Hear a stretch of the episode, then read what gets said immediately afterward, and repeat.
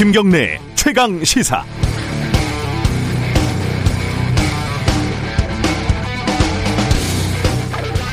(30년) 전 (1990년) (3월) 서울 마포 연립주택 지하 파출부와 경비원으로 일나간 부모가 없는 사이에 3살, 5살 아이들이 화재로 숨졌습니다.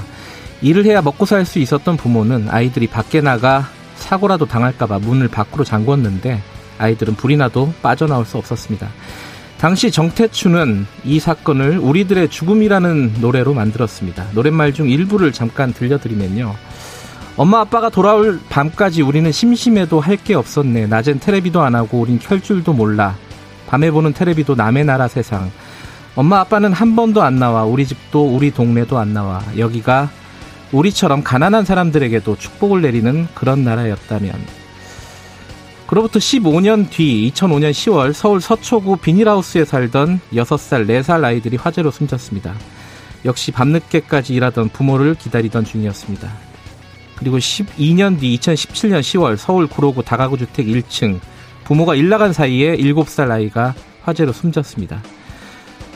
2020년 9월 14일 서울 아, 민천 미추홀구 빌라 2층 10살, 8살 배고픈 아이들이 라면을 끓여 먹다가 불이 나서 화상을 입고 병원에서 사경을 헤매고 있습니다. 가장 화가 나는 건 아이들이 방치돼 있다는 이웃들의 신고가 세 번이나 있었는데 결과적으로 아무도 이 아이들을 보호하지 않았다는 사실입니다. 1991년 정태춘의 노래를 듣고 눈물을 흘렸던 저는 30년 동안 무엇을 했던 걸까요?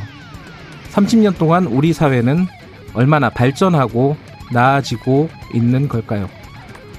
9월 18일 금요일 김경래 최강 시사 시작합니다.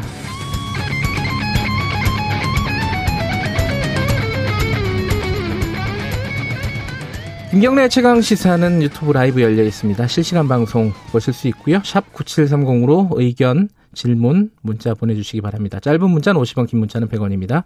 스마트폰 콩 이용하시면 무료로 참여하실 수 있고요. 오늘 뉴스 언박싱 끝나면요. 1부에서는요. 열린민주당 주진형 최고위원과 함께 4차 추경안, 지역화폐, 여러 가지 경제적인 쟁점에 대해서 좀 짚어보고요. 2부에서는 더불어민주당 백혜련 의원, 검찰 개혁에 대한 어, 구체적인 입장, 공수처 얘기가 좀 주된 얘기가 되겠죠. 들어보겠습니다.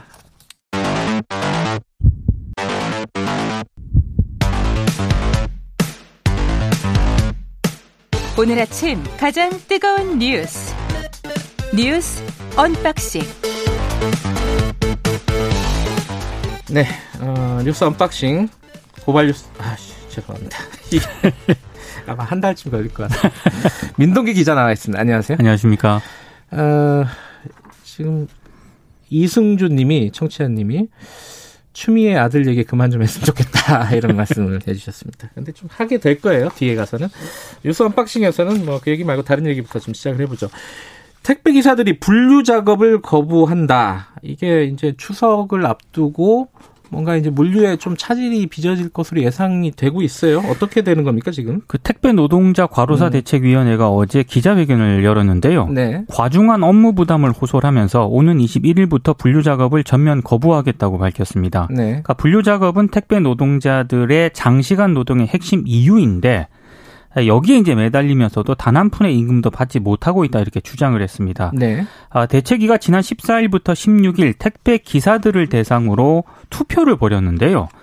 어, 95.5%가 이 분류 작업 전면 거부에 또 찬성을 했다고 합니다. 압도적이네요. 그렇습니다. 음.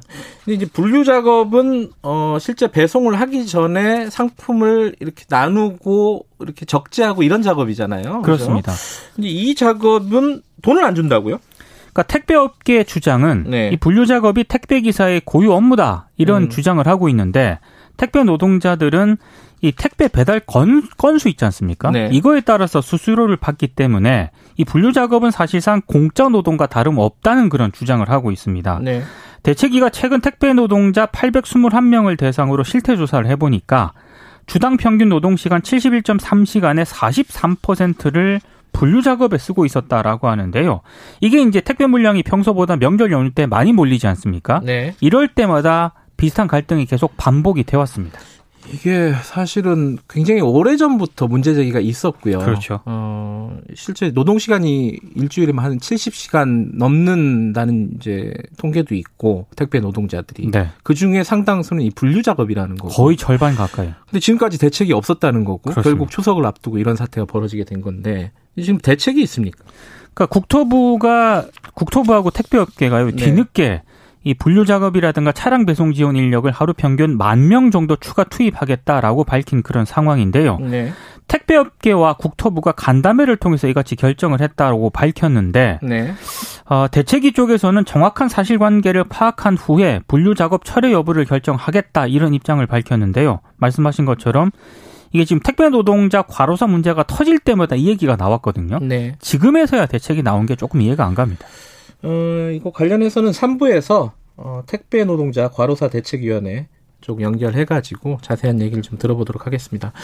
그리고 어제 어 이건 뭐랄까요 좀 놀랍다고 해야 될까요? 어 김종인 국민의힘 비대위원장이 지금 더불어민주당에서 추진하고 있는 공정경제 3법 있지 않습니까? 네.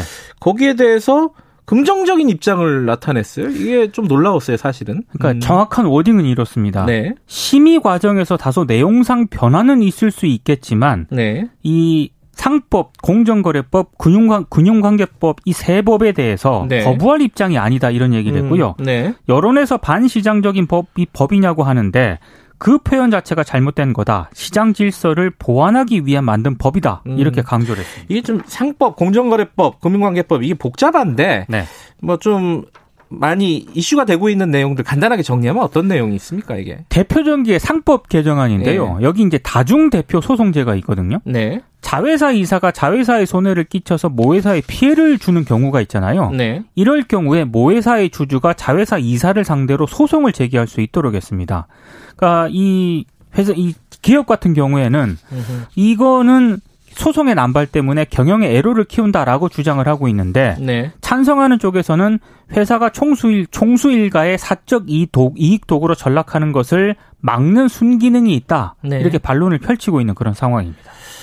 어, 뭐 여러 가지 법에 대해서는 저희들이 한번 네. 어, 법 내용은 따로 다룰 시간을 가져야 될 것 같고 이 지금 국민의힘은 어, 원래는 이 법에 대해서 그 전에는 반대를 했었잖아요. 이게 내부적으로 좀 교통 정리가 필요할 것 같은데요. 그 실제로요 상법 개정안 같은 경우에는 지난 20대 국회에서 네. 당시 자유한국당이었는데 네. 자유한국당의 반대로 법안 소위에서 논의조차 못했거든요. 음흠. 근데 국민의힘 내부에서도 역시 비슷한 기류가 지금 나오고 있습니다. 네. 지금 코로나19 때문에 시장이 위축이 돼서 상황이 좋지 않은데 네. 어, 이걸 추진해서 되겠느냐 반대 분위기가 좀 읽히고요. 네. 김 위원장 입장에 당황해하는 기색이 좀 역력합니다. 네. 그리고 지금 경제계를 대표하는 여섯 개 단체 역시 이건 기업 경영 활동을 옥죄는 법안이다라고 음. 반발을 하고 있는데 네. 반면에 정부 여당은 환영한다는 입장을 밝혔거든요. 예. 그러니까 김정은 위원장 입장을 두고 상당히 이상한 구도가 형성이 되고 있습니다. 아까 방송 시작하기 전에 민동기 기자도 얘기를 했는데 어, 박근혜 정부 때 경제 민주화를 놓고 김정인 위원장과 그 당내에서 벌어지던 역학 관계가 생각이 나는데